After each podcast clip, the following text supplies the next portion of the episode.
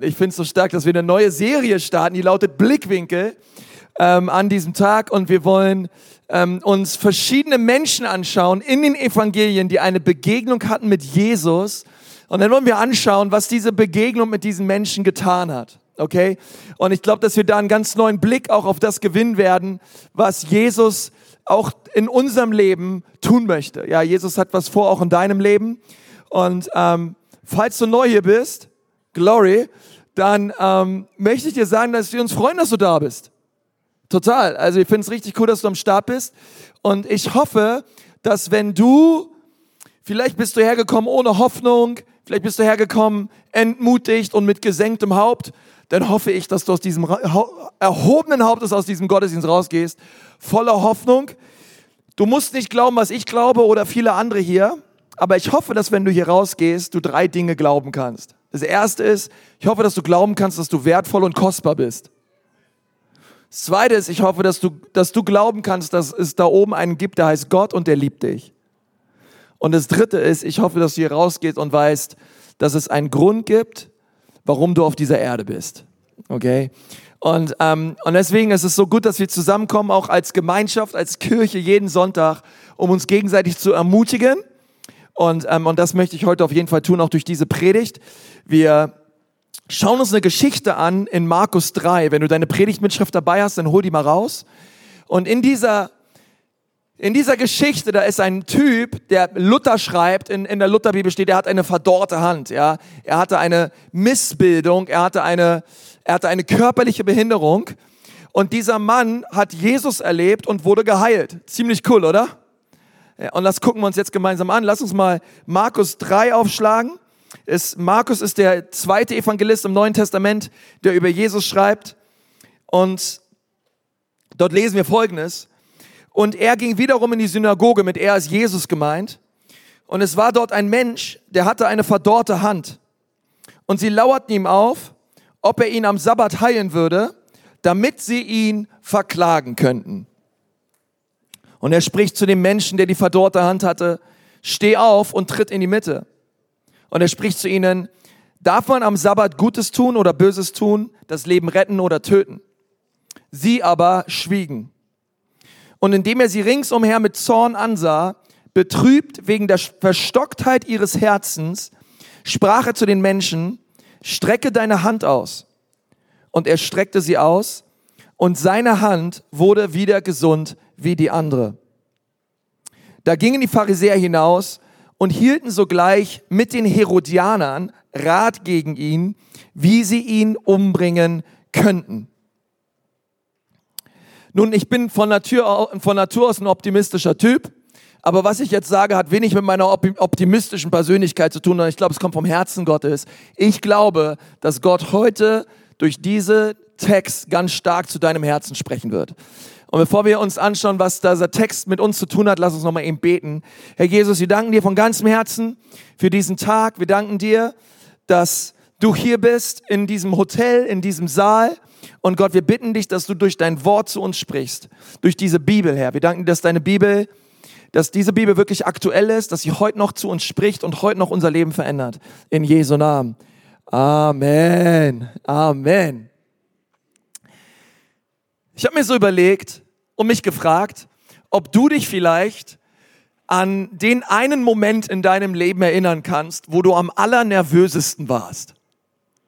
Ja, überleg mal, ja, dieser Moment, dieser dramatische Moment, wo Nervosität dir ins Gesicht geschrieben war. Ja, du konntest kaum reden, Schweißausbrüche, du hattest irgendwelche roten Flecken am Hals und es war einfach nur dramatisch. Die Luft war zum Zerschneiden und du warst bis über beide Ohren hin nervös. Aufgeregt, okay? Wer von euch kann sich vielleicht an den Moment seines Lebens noch erinnern? Irgendwer da, ja? Okay, äh, ich muss euch sagen, ich hatte jetzt natürlich ein bisschen mehr Vorlauf, aber ich habe mir überlegt, ja, diesen Moment gab es auch in meinem Leben. Das war April 2009. April 2009 war ich mit dem ICE unterwegs von Nürnberg nach Mainz, denn in Mainz hat meine meine blonde, süße, zukünftige Ehefrau äh, Medizin studiert. Ähm, und ich, hab ne, ich hatte eine Rose dabei und, ähm, und wollte meiner Judy äh, dann am Bahnhof und oder vielleicht dann auch später, ich erkläre es euch gleich, wie es ausging, ähm, die Frage der Fragen stellen, also nicht die Frage der Fragen, aber eine wichtige Frage stehen. Hey, wollen wir beide zusammen sein? Ja, kannst du es dir vorstellen mit mir? Ja, du und ich, wir zwei. Ja, willst du mit mir gehen? Willst du mit mir gehen? Okay, das wollte ich sie fragen. Und ich war, Alter, ich, ich war so aufgeregt. Ich, ich war schon, ich war den ganzen Tag aufgeregt. Ihr habt es nicht gemerkt. Ich habe an diesem Morgen gepredigt, ja, bei uns in Nürnberg, brav. Und dann bin ich im Zug, bin ich Richtung Mainz gefahren. Und alter Latz, die ganze ICE-Fahrt, ja. Ich so, oh, was sage ich? Hoffentlich sagt sie ja. Was ist, wenn sie Nein sagt? Was ist, wenn ich keine Luft bekomme? Zusammenklappe. Sie Mund-zu-Mund-Beatmung machen muss, ja? Das ist auch ein guter Plan. Ähm, was, was mache ich? Ja. Und dann weiß ich, ich stand vor ihr und ich habe irgendwie, ich weiß gar nicht mehr so richtig, was es war. Ich habe irgendwas zusammengestammelt, ja. Gesagt, hey du, ah, und ich wusste, ah, ich habe irgendwas, irgendwas gesagt, hey, willst du mit mir vielleicht zusammen sein oder so? Und sie sagte, ja, Halleluja, okay. Es war richtig schön. Ähm, später habe ich dann rausgefunden, dass sie Rosen hasst, ja, ihre absolute Hassblume. Und, ähm, und habe dann auch gemerkt, dass über die nächsten Wochen dann diese Rose immer draußen auf dem Balkon lag. Ja, die hat, da, hat auch kein Wasser bekommen. Ja, äh, die wurde dann getrocknet. Sie hat gesagt, sie, wird, ja, die, die, sie mag getrocknete Rosen. Ja, ähm, ich so alles klar. Ähm, aber ich war nervös, Leute. Alter, war ich nervös. Ja, und vielleicht kennst du solche, solche angespannten Situationen in deinem Leben. Warum ich das Ganze sage, ist, weil diese Geschichte, die wir uns hier anschauen in Markus 3, man könnte sie so lesen. Ja, da ist Jesus, der hat so einen kleinen Gottesdienst in der Synagoge, dann wird da so ein Typ geheilt, wunderbar. Alle gehen nach Hause und sind richtig gut drauf und fröhlich. Halleluja, Amen. Lass uns alle nach Hause gehen. Okay? Und manchmal kann man so in seiner Bibel das so einfach so äh, da, da so rüberlesen und sich denken, na ja, war doch schön, ist doch schön gelaufen. Bist du doch gesund, alles gut, super. Aber das Problem ist, in dieser Geschichte steckt so viel mehr als das. Ähm, diese Geschichte ist eine sehr angespannte Geschichte. Kommentatoren sagen, es war wahrscheinlich noch, noch nie hat sich bis dato Jesus in so einer angespannten Situation befunden wie in Markus 3, 1 bis 6. Es war eine dramatische Situation. Ähm, diese Geschichte, äh, die wir gelesen haben, die, diese Atmosphäre, die dort vorherrscht, das, was wir zwischen den Zeilen lesen, ist wirklich dramatisch. Also da ist Jesus in einer Synagoge. Die Synagoge war nicht groß, es war ein kleiner Raum. Dieser kleine Raum in dieser Synagoge war voll mit Menschen. Alle wollten Jesus sehen und die war so voll mit Menschen, denn Jesus war einer, der durch seine Lehre und durch seine Behauptungen die ganze Nation Israel wie geteilt hat. Es gab Leute, die fanden Jesus nice. Es gab Leute, die fanden Jesus gut. Die konnten voll hinter das stehen, was Jesus sagt. Und dann gab es andere Leute, die wollten mit Jesus, die, die, die wollten mit Jesus nichts zu tun haben und die fanden es absolut falsch, was er gesagt hat. Ähm, denn Jesus hat behauptet, Gott zu sein. Und, und da gab es Leute, die konnten das nicht verstehen. Wie kann dieser Mann behaupten, Gott zu sein? Also gab es in diesem Raum ähm, Pharisäer. Okay, Pharisäer waren die damals, damalige religiöse, politische Elite. Sie waren dort in dieser Synagoge und sie haben nur darauf gewartet, dass Jesus etwas tut, etwas sagt und etwas macht, was dem heiligen Gebot Gottes entgegensteht. Irgendwas sagt oder irgendwie wieder was behauptet, was gegen das mosaische Gesetz steht. Denn sie suchten einen Grund, ihn zu überlisten. Sie haben nur darauf gewartet, dass er irgendwas raushaut, damit sie ihn am besten gleich töten oder hinrichten könnten. Und diese Pharisäer waren in dieser kleinen Synagoge voll mit Menschen, wahrscheinlich alle so nacheinander, ja, nacheinander, wie die, wie die Spatzen auf der Stromleitung, ja, nacheinander standen sie alle hinten an der Wand und haben nur darauf gewartet, dass Jesus irgendwas sagt. Also in diesem ganzen Setting, in dieser ganzen Synagoge gab es sehr viele offene ethische, politische, theologische Fragen. Und alle schauten auf Jesus. Und dann gab es noch den dritten Typen, ja, da gab es noch diesen Mann, diesen Mann mit der verdorrten Hand. Dieser Mann mit dieser, mit dieser, mit dieser körperlichen Behinderung, eine, eine, eine, eine Missbildung. Und das hat damals in der damaligen Gesellschaft noch eine größere Aussagekraft als heutzutage. Ja, ähm, heutzutage insbesondere in einem jüdischen Kontext. Denn die Juden glaubten, dass der Mann diese Missbildung hatte, weil er gesündigt hat.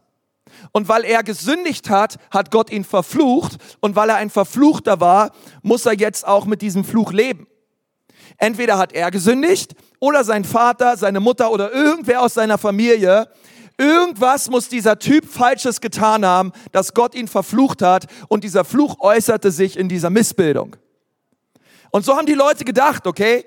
Ähm, und diese, diese Behinderung führte in dem Leben dieses Mannes ohne Frage dazu, dass er sich absolut schämte dafür. Das war das Allerpeinlichste in dem Leben dieses Mannes. Der hat ständig versucht, das zu, seine Hand zu verstecken. Sie hat sich ständig verborgen vor anderen Leuten, denn es war das Kennzeichen eines Fluchs auf seinem Leben. Niemals wollte er, dass Leute ihn sehen oder Leute ihn damit assoziieren. Also dieser kleine Raum in der Synagoge ist also voll mit Anspannungen. Das Setting ist dramatisch. Es ist eines der angespanntesten Situationen für Jesus ever.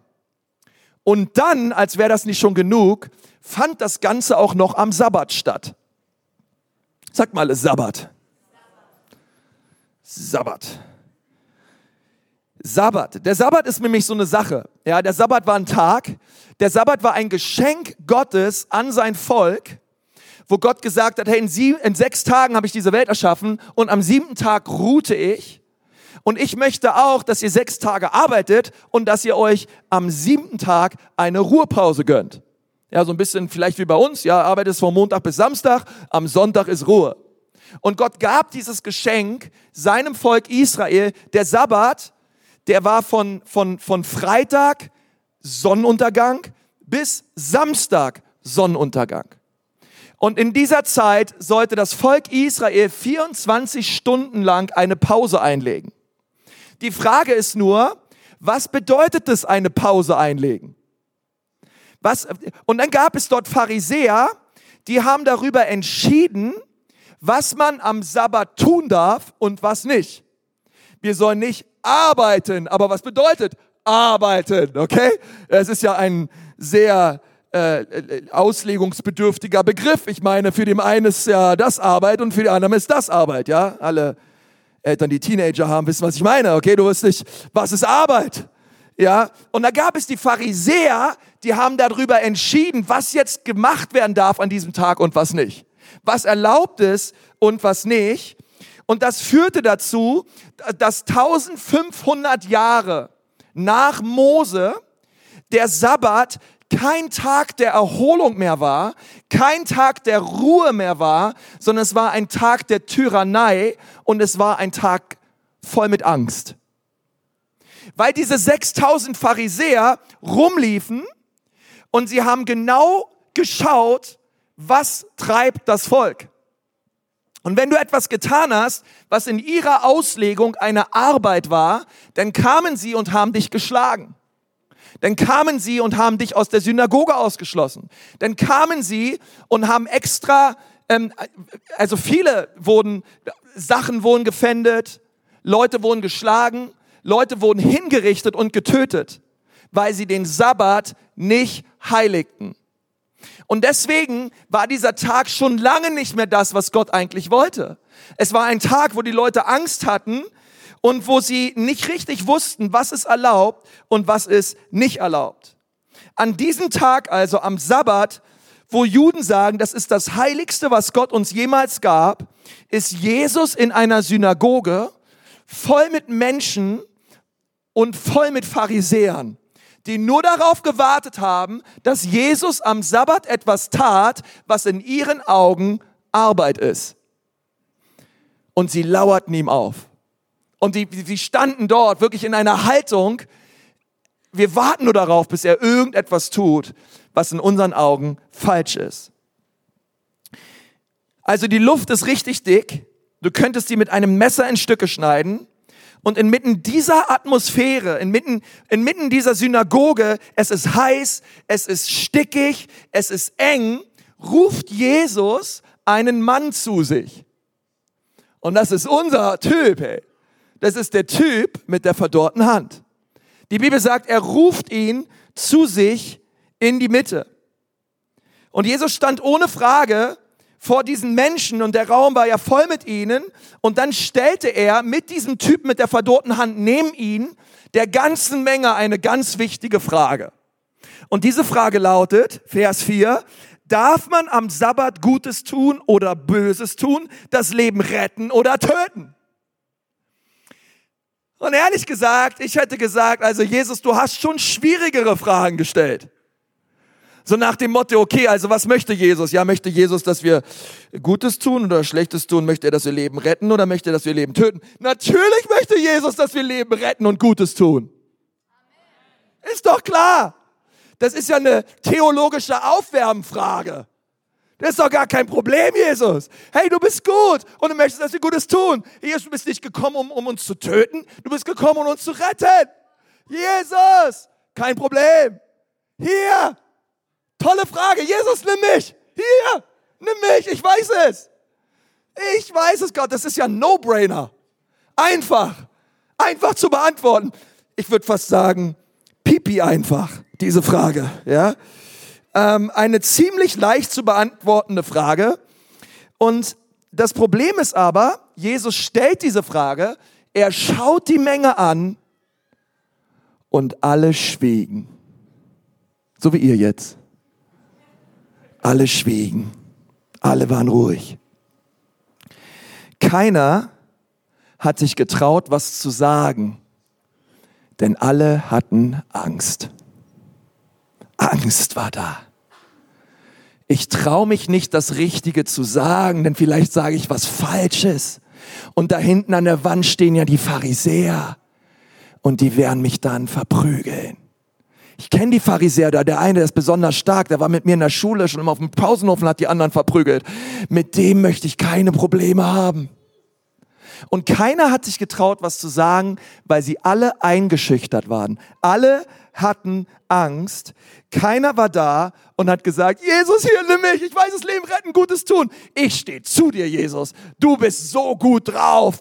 Ich habe kein Problem damit, im Angesicht der ganzen Religiosität hier zu dir zu stehen und dir zu sagen, dass du einfach spitze bist, Jesus. Du bist ein Heiler und du bist richtig gut drauf. Und jetzt zeigst den hier einmal, Jesus, dass du wirklich Gottes Sohn bist. Okay, diese Person gab es nicht. Ich weiß auch nicht, hätte ich damals gelebt, ob ich diese Person wäre. Wahrscheinlich weiß ich nicht. Ja, ich weiß nicht, ob du es wärst. Vielleicht. Aber keiner tat es. Die Bibel sagt einfach, alle waren still. Im Matthäusevangelium, also ein Buch davor, wird an dieser Stelle noch hinzugefügt, ihr rettet eure Schafe aus der Grube, aber ihr würdet keinen Menschen retten. Und Jesus regte sich auf, über ihr verkorkstes, verdrehtes Wertesystem. Er regt sich darüber auf, dass sie eher ein Schaf retten würden als einen Menschen am Sabbat. Und angesichts dieser verdrehten, wirklich perversen Religiosität, die überhaupt nicht klar geht mit dem, was Jesus, wer Jesus war und was Jesus lehrte, sagt die Bibel, dass er so angewidert war, und das kam in den dreieinhalb Jahren Dienstes Jesu nicht oft vor, dass er vor der Menge stand und dass er sah, dass die Bibel sagt, und Jesus war richtig zornig. Zornig. Der war richtig sauer. Warum war Jesus sauer? Er war sauer angesichts der massiven Gleichgültigkeit der Menschen in dieser Synagoge. Obgleich sie die Gelegenheit ergreifen könnten, einen kaputten Menschen zu dienen und zu helfen, sich zu Jesus zu stellen, kommt nichts als Schweigen. Und das machte Jesus nicht nur traurig, das machte ihn so richtig sauer.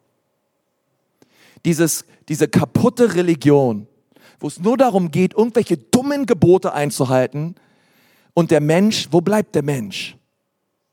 Und das machte Jesus sauer und das frustrierte ihn. Und die Bibel sagt, dass Jesus betrübt war über das Schweigen ihres Herzens, denn das Schweigen offenbarte die Verstocktheit ihres Herzens. Es offenbarte die Härte ihres Herzens. Jesus schaute sie an, er war so sauer drüber, denn sie hatten Herzen wie aus Stein. Herzen wie aus Beton. Völlig kühl und kalt gegenüber einer kaputten und verlorenen Welt. Und das machte Jesus sauer. Aber das Coole finde ich, obwohl Jesus sauer ist, obwohl Jesus betrübt ist, ist Jesus in dieser Lage trotzdem bereit, einen Menschen zu heilen, einen Menschen zu begegnen. Weil das finde ich grundsätzlich bei Jesus so cool, oder? Obwohl er mein hartes Herz gesehen hat, war er trotzdem bereit, mir ein weiches, neues Herz zu schenken. Und dann sieht Jesus dort diesen Mann und ähm, er schaute sich um, keiner hat was gesagt, er war zornig, er war sauer, aber dieser Typ stand neben ihm. Um ihn herum die ganzen Leute und er sagt zu diesem Typen eine Sache und diese Sache ist so wichtig. Er sagt zu ihm, streck mal deine Hand aus. Streck mal deine Hand aus. Und dieser Typ hatte ohne Frage seine Hand unter seinem Gewand. Und wisst ihr, ihr müsst euch da reinversetzen in diese Situation. In unserer Kultur ist es kein Problem. Klar, ich strecke meine Hand einfach raus und Jesus will sie heilen. Hey, cool, das ist super. Aber Jesus bittet nun diesen Mann, das offen zu legen, das herauszuholen vor all den Leuten, die da waren, was ihm am allerpeinlichsten war. Die eine Sache, die er immer geheim gehalten hat, hol sie mal raus und streck sie mir entgegen. Die eine Sache, und so lebt er schon sein ganzes Leben, aber Jesus sagt, hol es raus. Das, wo die Leute sagen, dass du verflucht wurdest von Gott. Das, wo die Leute sagen, du oder einer aus deiner Family hast gesündigt, hol es mal raus, streck es mir mal entgegen. Und Jesus sagte das, die Situation war mega angespannt. Und er wollte, dass dieser Mann ihn also das entgegenhält, was ihm im Leben am allerpeinlichsten war. Seine Schwachstelle sein größtes Defizit. Diese Sache, die du auch vielleicht immer versteckt hast vor Menschen. Sachen, die du und ich gut geheim gehalten haben. Sachen, wo wir sagen, oh, wie gut, dass niemand weiß, dass ich Rumpelstilzchen heiß. Dinge, die du nur du weißt und Gott natürlich auch, weil Gott weiß alles. Diese Sache, da sagt Jesus, halt sie mir entgegen. Hol sie raus aus deinem Versteck. Spiel nicht länger verstecken. Hol es raus. Ich möchte dir drei Punkte geben, was passiert, wenn wir Jesus das entgegenhalten, was uns am allerpeinlichsten ist. Seid ihr noch da? Schreibt es mal auf. Das allererste ist, und das ist so dieser Blickwinkel, das allererste ist, was dieser Typ sah, als er es tat, war, er sah Gnade. Was ich an dieser Geschichte so liebe, ist die Tatsache, dass sobald dieser Mann seine Hand Jesus entgegenstreckte, wurde seine Hand geheilt. Sobald er es tat. Ich denke mir so, hey, wie einfach war das denn jetzt bitte? Einfach Hand raus und dann steht gleich, und die Hand wurde sogleich geheilt. Da habe ich gesagt, cool, was geht ab, Jesus? Kein Ave Maria, kein Vater unser, nicht mal die zehn Gebote gesagt, der Typ war noch nicht mal getauft, der Typ war noch nicht mal bei Next Steps. Der Typ, Typ war noch nicht mal in der Kleingruppe. Was geht ab? Und Jesus, du heilst den trotzdem? Was hat denn der geleistet? Was hat denn der gemacht? Das ist Gnade. Das ist Gnade. Er sah die Gnade, Jesus, und er wurde berührt. Er sah die Gnade. Er sah die Gnade. Jesus selbst betet noch nicht einmal, sondern sagt einfach nur, streck sie mir entgegen. Und während er dabei war, seinen peinlichsten und bittersten Zustand Jesus entgegenzuhalten, wurde er geheilt. Kann irgendwer dazu Amen sagen? Das ist, das ist Gnade, ihr Lieben. Das ist nicht unser Vermögen, das ist nicht, dass wir es können oder irgendetwas dafür getan haben. Es ist die Güte Gottes. Das zweite ist, wir müssen es im Glauben tun. Im Glauben. Wenn ich hey, wie leicht ging das jetzt? Und, und es ist sehr krass, dass dieser Typ jetzt auf einmal gesund war. Aber dieser Typ, mehr als Mut und Bemühung und Leistung und Stärke, brauchte dieser Mann eine Sache und das war Glauben. Er brauchte Glauben. Seht ihr diesen Glauben? Dieser Mann war bereit, das Risiko einzugehen, abgelehnt zu werden. Er hätte auch sagen können, Herr Jesus, jetzt mal unter uns Pastorentöchtern. Wir sind hier in dieser Synagoge. By the way, da hinten sind diese Pharisäer, die sind richtig sauer auf dich. Und wenn du mich jetzt heilst, Jesus, meine Hand hier und so, weil ich habe gehört, was du tust. Du wächst Tote auf, du machst Blinde sehend, du machst Lahme gehend. Jesus, also ich wollte dir nur sagen, wenn ich das jetzt mache und du heilst mich, ne, dann haben die dich richtig dran. Dann, dann, dann haben die hier richtig, die werden dich töten wollen, Jesus. Was hältst du davon, wenn wir das Ganze hier kurz unterbrechen? Wir gehen einfach beide zusammen schnell raus aus der Synagoge, hinten ums Eck, da ist so eine Scheune und da legst du mir einfach die Hand auf und heilst mich, Jesus. Und dann tue ich einfach so, als wäre nichts passiert, laufe nach Hause und heb meine Hände und preis dich, weil alles gut ist. Jesus, wollen wir nicht was ausmachen? Weil dann werde ich geheilt und du hast nicht so viele Probleme. Win-win, Jesus. Du, ich, wir beide. Come on. Oh, und Jesus sagt, ne, streck mal deine Hand aus. Glaubst du, ich habe Angst? Streck mal deine Hand aus. Und, weißt du, und, und, dieser Typ brauchte Mut dazu, weil sie, er wusste, die Pharisäer sind da, um Jesus umzubringen. Vielleicht dachte er sich auch, naja, wenn sie Jesus umbringen wollen, vielleicht wollen sie mich auch gleich mit umbringen. Wenn sie schon dabei sind. Ja. Äh, und ich bin jetzt ja hier quasi der, das, das Versuchskaninchen, ja, Case Study, hier in der Synagoge, Sabbat, ey, vielleicht machen die mich auch fertig. Aber weißt du, was cool ist? Er glaubte, er glaubte, er vertraute. Er wusste, dieser Jesus, dieser Mann in der Mitte der Synagoge, der ist so gut. Ich vertraue ihm mein ganzes Leben an. Und er holt seine Hand aus und er streckt sie ihm entgegen.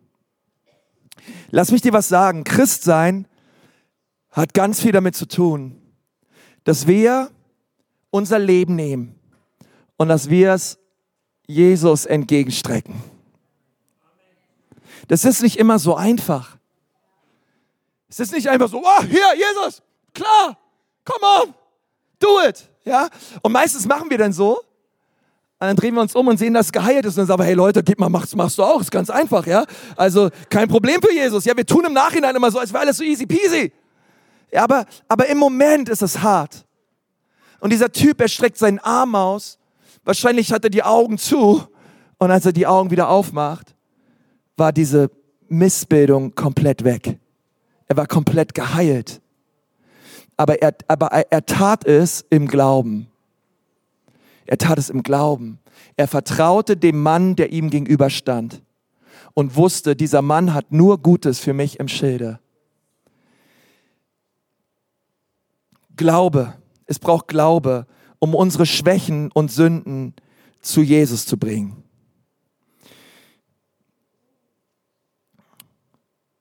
Die Bibel sagt in Lukas 19, Vers 10, dass der Sohn des Menschen gekommen ist, um zu suchen und zu retten, was verloren ist.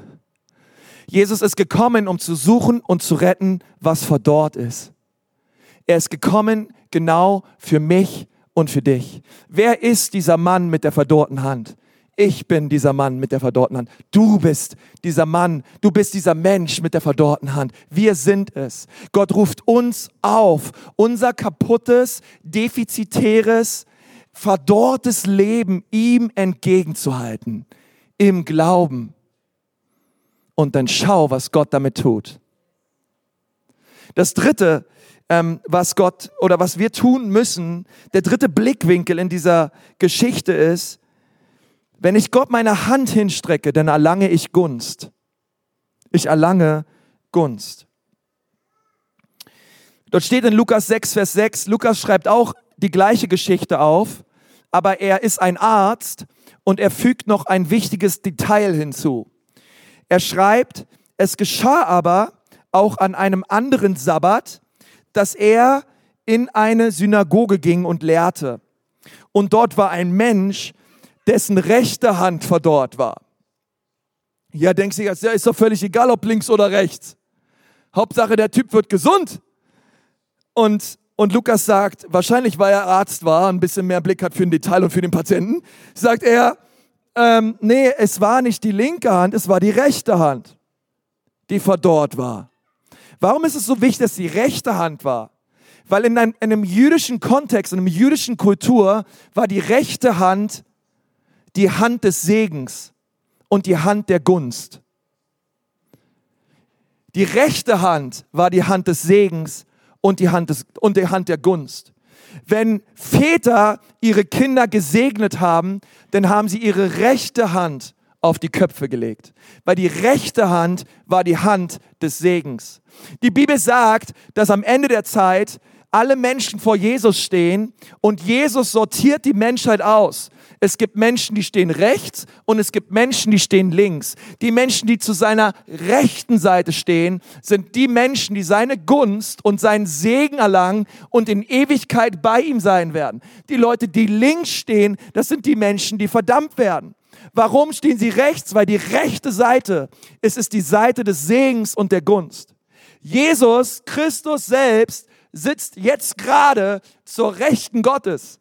Warum? Weil die rechte Seite, es ist die Seite des Segens und es ist die Seite der Gunst. Als Josef zu seinem Vater Jakob ging und ihn darum bat, seine Enkelkinder zu segnen, Ephraim und Manasse, da hat der alte Jakob seine rechte Hand auf den Jüngeren gelegt und seine linke Hand auf den Älteren. Und Josef hat gesagt, hey Jakob, was geht ab? Ähm, du, der Ältere soll gesegnet werden. Der Ältere soll erben, nicht der Jüngere. Und Jakob sagt, nein, nein, der Herr sagt etwas anderes. Der Ältere wird dem Jüngeren dienen. Und so legt er seine rechte Hand auf den Jüngeren. Warum? Weil die rechte Hand, es ist, das, es, ist, es, ist die, es ist die Seite, es ist die Hand von Segen, es ist die Hand der Gunst. Warum ist die rechte Hand verdorrt? Die rechte Hand ist verdorrt, weil wir alle wir alle, keiner von uns hat die Gunst und den Segen Gottes erlangen können aus unserer eigenen Kraft heraus, sondern unser Leben ist verdorrt. Unsere Herzen sind verdorrt. Und was wir brauchen ist, dass wir zu Jesus kommen, zu dem Mann, der in der Mitte der Synagoge steht und dass wir unser Leben ihm entgegenhalten. Und wenn du das im Leben, im Leben tust, wenn du das im Gebet tust, dann kommt Gottes Gunst und Gottes Segen auf dein Leben. Aber wir werden nicht gesegnet und begünstigt durch unsere eigenen Werke, durch unser eigenes Gutdunken und durch unsere eigene Leistung. Es geht nur durch Jesus. Und das sollte dieser Mann wissen. Es gibt nur einen Weg. Und das ist der Weg des Glaubens, in dem wir Jesus vertrauen. Erlangen wir Gunst und Segen in unserem Leben. Kein Wunder, dass es die rechte Hand war. Denn ich und du, wir sind der Mann mit der verdorrten Hand. Und dann möchte ich abschließen mit Vers 6. Dieser Typ wird geheilt, ein Wunder passiert, trotzdem hatten alle Angst. Und dann lesen wir in Vers 6, da gingen die Pharisäer hinaus und hielten sogleich mit den Herodian und den Pharisäern Rat gegen ihn, wie sie ihn umbringen könnten. Die waren so sauer auf Jesus, dass die Pharisäer und die Herodianer sich gemeinsam hingesetzt haben und sich überlegt haben, hey, wie können wir diesen Jesus jetzt umbringen? Und es ist so wichtig, dass du das verstehst. Wer waren die Pharisäer und wer waren die Herodianer? Die Pharisäer hatten niemals etwas mit Herodianern zu tun. Und die Herodianer hatten niemals etwas mit den Pharisäern zu tun. Das ist so ein bisschen wie ein Koalitionsvertrag mit der AfD und der Linken. Nur noch schlimmer. Okay? Herodianer haben niemals was mit Pharisäern zu tun und die Pharisäer haben die Herodianer gehasst wie die Pest. Gehasst haben die sich. Die Pharisäer, sie waren die moralisch guten Leute. Sie waren die Moralisten. Sie waren darauf bedacht, dass das Volk Israel nach den Gesetzen und nach den Geboten Gottes leben. Völlig egal, wie dein Herz war. Hauptsache, nach außen hin hältst du die Gebote Gottes. Hauptsache, du tust, was Gott gesagt hat. Und dann gab es die Herodianer. Sie waren genau das Gegenteil. Die Herodianer, sie liebten den König Herodes. König Herodes wurde von den Römern eingesetzt als König über Israel und es war einer der schlimmsten Könige, den Israel jemals hatte. Herodes liebte die Götter Griechenlands. Er brachte ganz viel Vielgötterei und Abgötterei nach Israel hinein. Und sein Motto war, jeder kann tun und lassen, was er möchte. Lebe, wie du willst, tue, was du willst. Die Herodianer standen für Liberalismus und für Relativismus. Sie gingen darin auf. Hey, wir haben mit dem Gesetz nichts zu tun. Lass uns damit zurück. Es gibt ein liberales Israel. Wir brauchen diesen Gott Abrahams, Isaaks und Jakobs nicht mehr. Jeder soll glauben an was er möchte. Und die beiden haben sich gehasst. Aber es gibt eine Sache, die hassten sie noch mehr. Jesus. Und in ihrem gemeinsamen Hass auf Jesus taten sie sich zusammen und haben sich überlegt, wie können wir Jesus umbringen? Weil dieser Jesus hat im wahrsten Sinne des Wortes ihre Pläne durchkreuzt. Jesus kam und er brachte etwas anderes. Relativismus macht mich, den Menschen, zu Gott. Und Moralismus macht meinen Lifestyle zu Gott. Hauptsache, ich lebe richtig und ich lebe gut, dann werde ich errettet werden. Aber lass mich dir sagen, in diesem Moment, wo der Mann in der Synagoge namens Jesus dort steht, neben ihm die Typ mit der verdorrten Hand das ist der Augenblick in meinem Leben, wo ich sage, hey, ich bin so stolz auf Jesus. Hey, ich liebe Jesus so doll. Und das ist mal wieder eine Geschichte, wo es mir so richtig zeigt, wie gut Jesus ist. Wie sehr, wie stolz wir auf ihn sein können. Denn angesichts von Moralismus, angesichts von Relativismus, gibt Jesus jedem Menschen Hoffnung. Egal wie kaputt er ist und egal wie verdorrt er ist, Jesus ist für jeden Menschen gekommen. Und das, was Sie nicht verstehen können und das, was Markus uns hier sagen möchte durch diese Geschichte ist, dass dort dieser Mann war mit der verdorrten Hand. Und die Pharisäer und die Herodianer schlossen sich zusammen, um Jesus umzubringen. Und die Bibel will uns durch den Evangelisten Markus sagen, dass Relativismus verdorben ist und dass Moralismus verdorrt ist und dass es nur einen Weg gibt zu Gott.